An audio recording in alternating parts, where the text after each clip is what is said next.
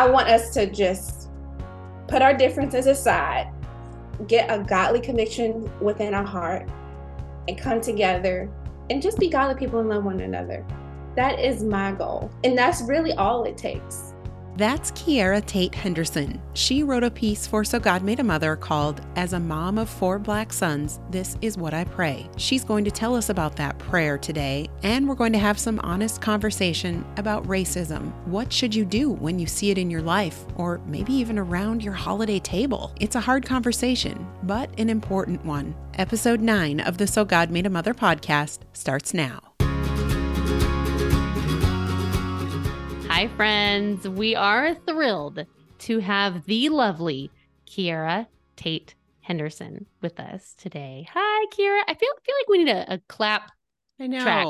Carolyn, get on that. Hi, hi, Kierra. Yeah, we can we can find a little applause because here's Kierra. Oh my goodness, Kierra is yeah beautiful. Kierra. We yeah. we found her on Beloved Mama. Hey, Beloved Mama. And you are a beautiful writer. Thank you for letting us publish your gorgeous words. And she is a mama of four handsome boys and a wife. And she also wrote a piece in So God Made a Mother. I always enjoy reading Kierra's words, whether it's on social media or in the book or anything. You just have a beautiful way with words. So really glad so that you share them with us. So thank Aww. you. thank you for having me. I love y'all so much. yes, yes. Is there anything else we missed in your introduction, Kierra? Any other? What do we oh, need no. to know about you? No. Other than my trophy husband, you already trophy- was a husband but Carolyn Deaton as the trophy. I love I, him. Yes, Paul. He is amazing. I we got to sit and chat when we were together in April. Yes, and he is a trophy husband. He I bought him because of you. I bought him a shirt that says trophy husband. I love it. Big trophy. he is wonderful, which is no surprise because you are too. So just a beautiful family. Yes. And I enjoy him too. So. So Kierra wrote a piece for us for So God Made a Mother that I think we're going to have you read um, a section of it for us just to kind of set up what we've got uh, planned with you today. So she wrote a piece called As a Mom of Four Black Sons, This is What I Pray. And she has a real beautiful prayer in there that I think we're just going to have you read that part if you would for us, Kierra. Okay. I need some tissues. Okay. That's perfectly fine. okay. All right. So, as a mom of four Black sons, this is what I pray Lord, protect my boys and my husband, bring them home safely. Please give them the wisdom about how to speak to those in authority. Father, don't let any man be afraid of them, and don't let them be afraid of any man. Let them walk in power, love, and a sound mind. Let your justice work on their behalf in everything they do. Lord, I pray they will always be bold and never shrink to make others feel comfortable. I pray that they will not conform to any culture in order to be deemed safe and acceptable. Give them the sense of liberty that allows them to be exactly who you created them to be. Lord, if I look at the world as it is, the odds are stacked against them. But I pray their gifts will make room for them I pray you will open doors for them that no one can close. I pray they will, ooh, I pray they will receive compassion and understanding in their challenges and not be labeled, stigmatized, or mistreated because of them. And God, if my sons are ever truly wrong, have mercy. Don't let others rejoice in their wrongdoings. Let them forgive and be forgiven. I pray my boys will believe they are beautiful and intentional masterpieces who bear your image. Remind them they are princes and heirs to your kingdom. Lord, let them live to live out all their days. Let them live to create a godly legacy. Let them live to be loving husbands, fathers, and grandfathers. Thank you for letting them live so that they can accomplish your perfect plan. And I pray they will love as you do, no matter what. In Jesus' name, amen. Oh, amen. Thank you amen. for that. This is tough, Kierra. And I just need to let you know how grateful we are for you and for your story, for being brave enough to share it with us. It's truly an honor. It's an honor to publish your words in the book and on the website. Where do we start with this? Because this is a hard, hard topic. And you know, just when I think that the world is getting better, sometimes I'm I'm not sure it is. Yeah. What do we do? Where do we start? You know, I wrote this prayer and thank you so much for giving me just a voice in all of this. And and thank you for asking where did we start because it seemed like we're starting over because it feels it like to me it feels like it was a false start. And it's like we started and then we kind of dropped the ball. Um, and so i wrote this prayer because i know that it is my faith alone that can um, secure the future that we have in mind for our boys. So it's kind of like taking personal responsibility that if no one else comes around us, then, you know, it's us and God, and then, you know, we'll be okay. But they say two is better than one. the three cord mm-hmm. straight is not easily broken. And I really think that I know the work starts on the inside.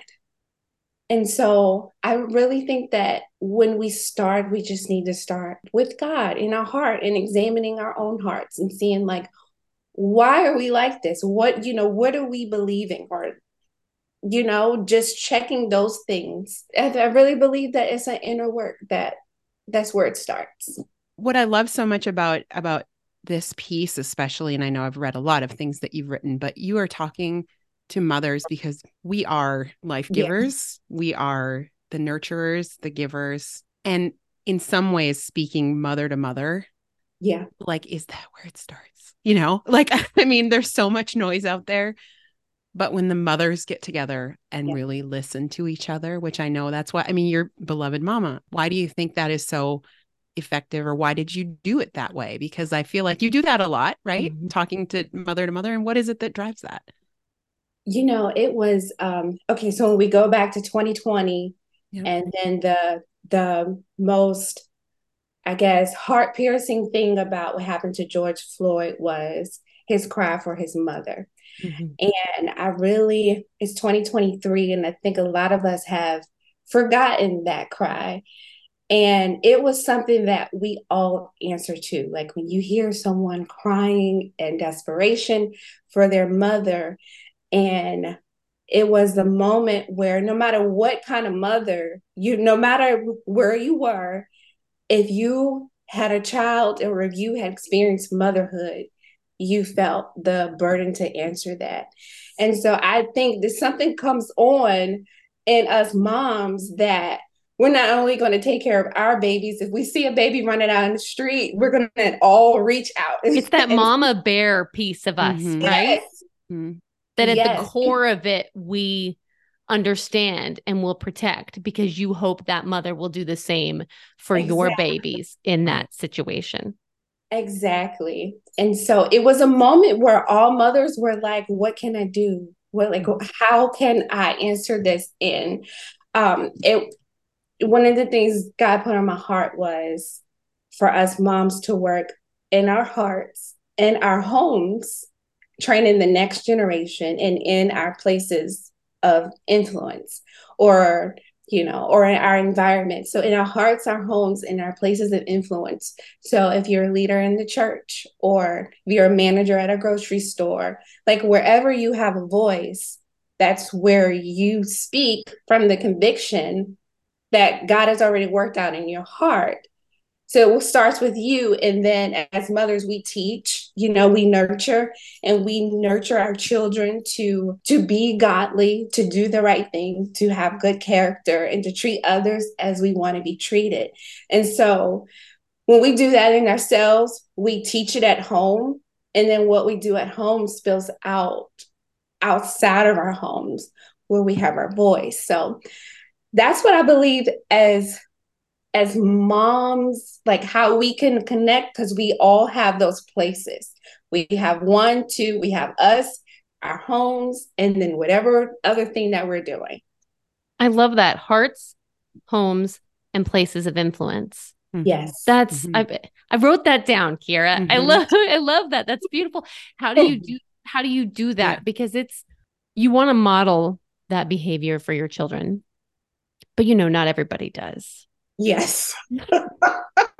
How do we yeah. how do we how do we properly say that in today's day and age? so how do we how do we do that as mothers when we're when we're out and about and you know if we see it if we know that Mhm. there is racism happening in our communities and i hope it's okay that i'm asking you this because sometimes i feel like the burden is put on your shoulders i know we've had this conversation before of am i supposed to be asking you or or Mhm. we need to do the work ourselves to figure it out but what are those what are those first steps i think when we see racism in our community because i believe it's obviously still there Yes. Okay. So, what are the first steps? It's easy to protest. I'm gonna be honest. Like, it's easy because you feel like it's um, you feel like you've done something, but you didn't really do anything.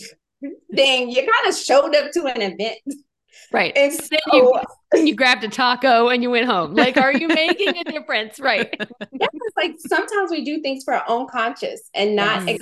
exactly and not to actually make Mhm. progress. And so like the progress is like this is a marathon. Everybody kind of did a first leg of a relay race, but then it was just like, okay, well, like we, you dropped the baton. And I really believe that the baton goes to the next generation. So okay, so what do you do when you see something? Okay, so this is what I believe. Okay, so Beloved Mama is written for the generational curse breakers.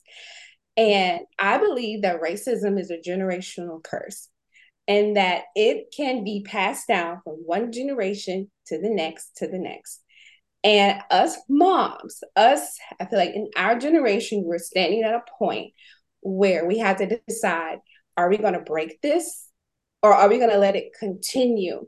If you see racism, so for example, if you've done the work in your heart, I know this is a, a little bit, um, I'm gonna, I'm gonna go around and I'm gonna come back.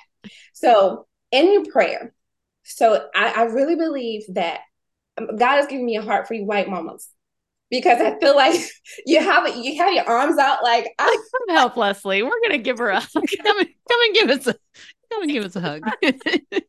arms out. You know when somebody have a high five and you don't get it. Like God is like, I love you, thank you. Kara's like, I got you, girl. I'm not go to gonna omaha you gotta go to the middle of nebraska and give leslie a hug Yeah. somebody please hug me. I want to do something. I want to comfort somebody. And we can't leave your arms empty because your heart is pure and you want to. Okay, so we got to break the generational curse of racism. We have to denounce racism. It was coming out for your grant, you know, a lot of we got a lot of generational things coming through in this country. We see it, denounce it, you know, say, I don't want any part of it. Um, this is not my heritage, this is not my legacy and then speak God's word in place of that. So you just say, you know what? You tell that generational, um, that ra- that spirit of racism to leave you, your family, and your bloodline, and then now you stand at the point, kind of like Moses is, where you're like, you know what? Now I'm going to lead my people into a new land.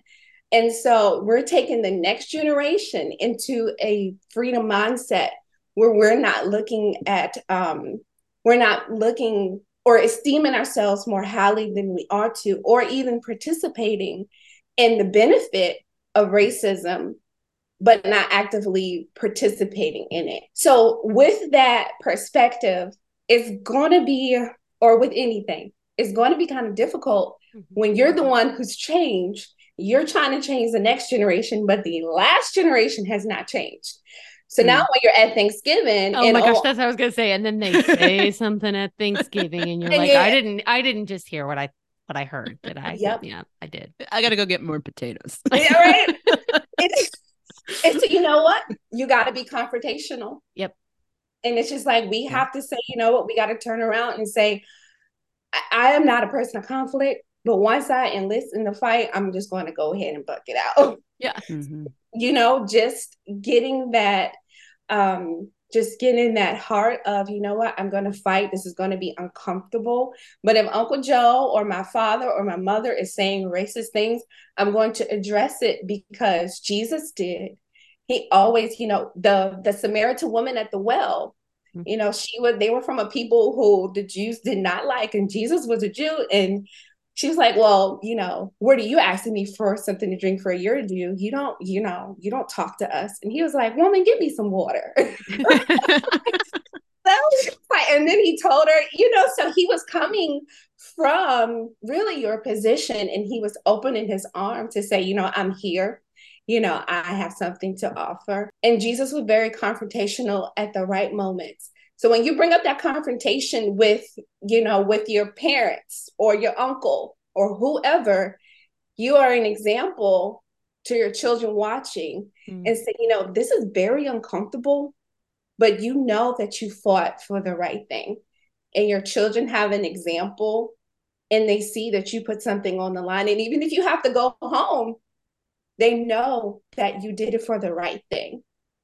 And I feel like the the consequence of that is that I have to leave my family for what is right versus suffer in silence. You'll feel so much better about what you did with like the fallout of doing the right thing versus the peace of remaining quiet and letting what's wrong be loud. Hmm. That point you made about your children are watching and listening to you when you don't even realize it and sometimes those moments are the most powerful and the most lasting moments for mm-hmm. them so that's a that's a really great reminder that yes. even when it's uncomfortable especially when it's uncomfortable that is a moment when your kids will file that away and remember I know that, that like got me I'm like oh mm-hmm.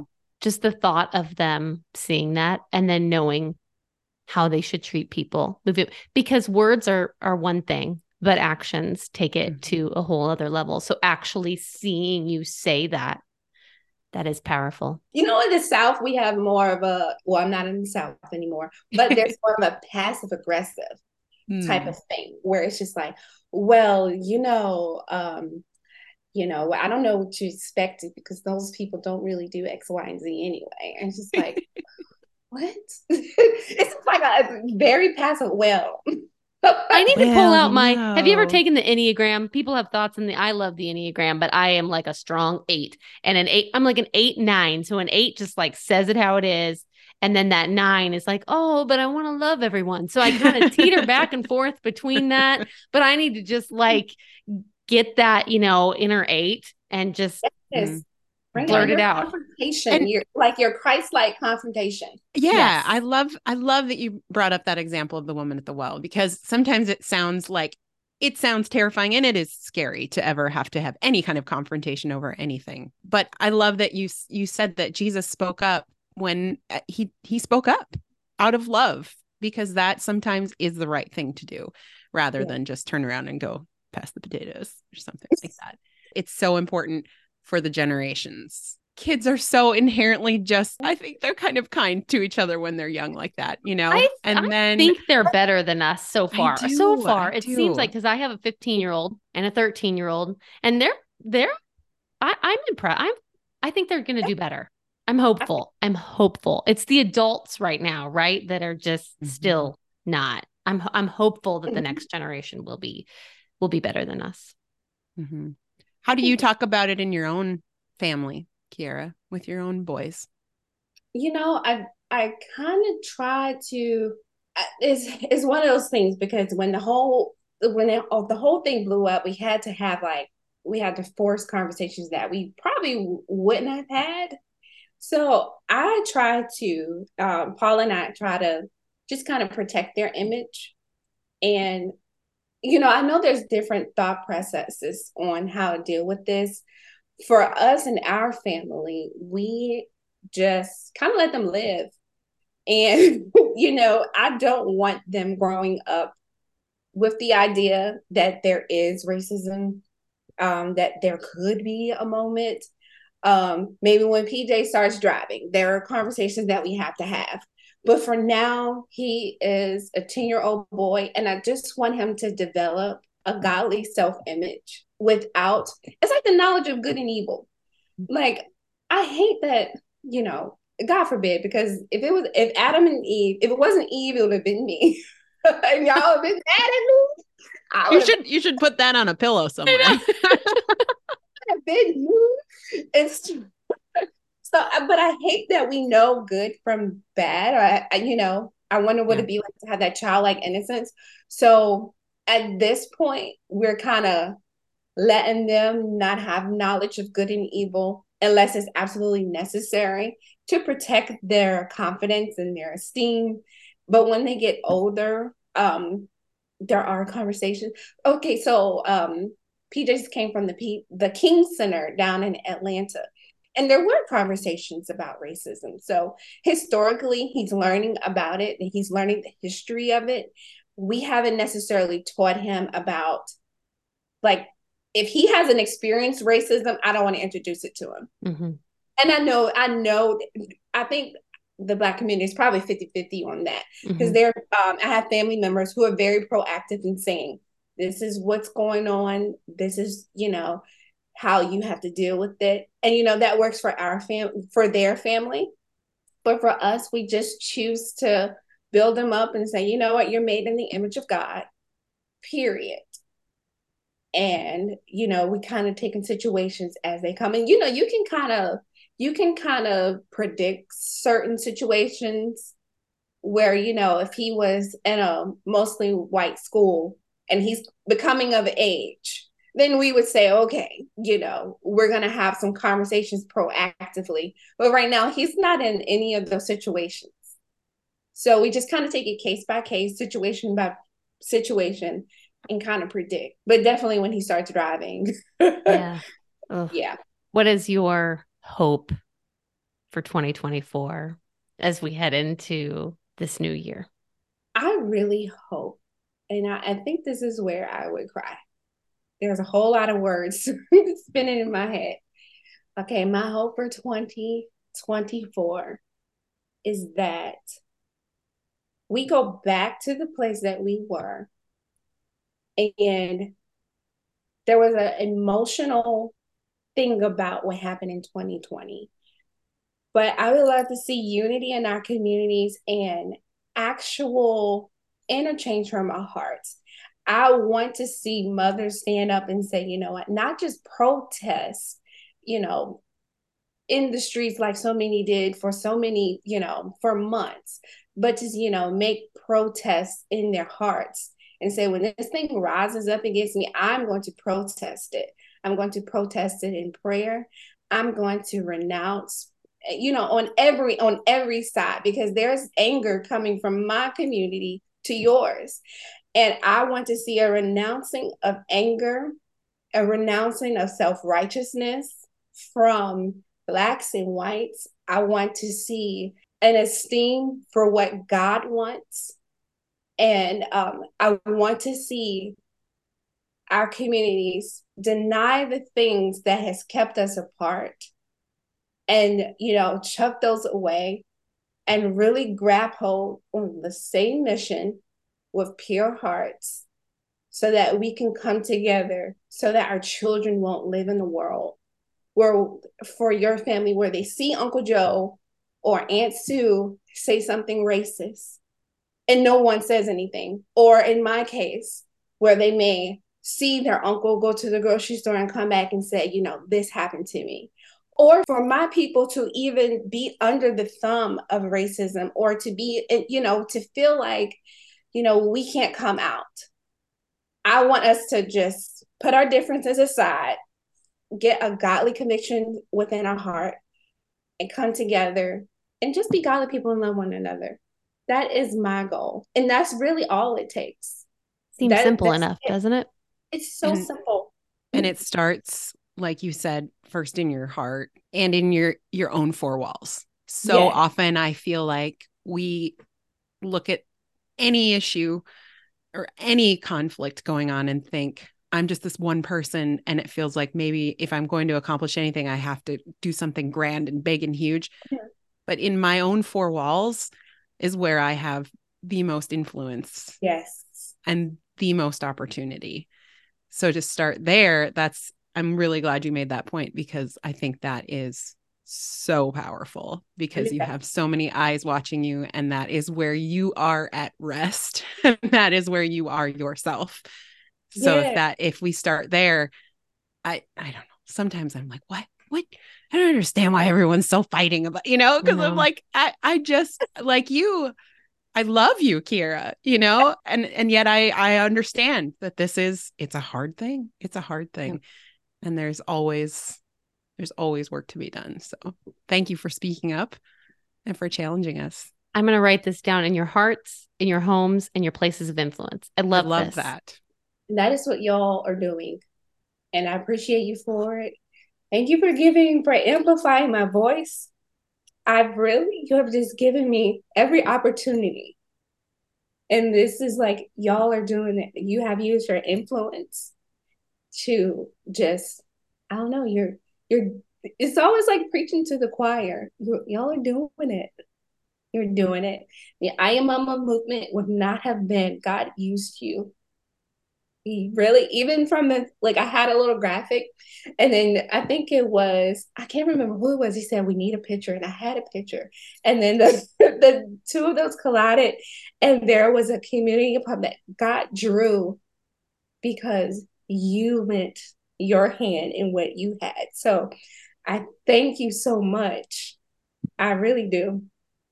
It's I always have to say it's you know we always tell you we say tell everybody it's bigger than us because I I would have I would have failed a heck of a long time ago. God mm-hmm. didn't have His hand in this. 100 percent. I mm-hmm. have no doubts of that. No doubts that this is bigger than us and God has a a plan for all of this. So I'm I'm so grateful for this conversation and I know we'll Thank have you, you back because you're just gonna we're you're you're stuck with us forever.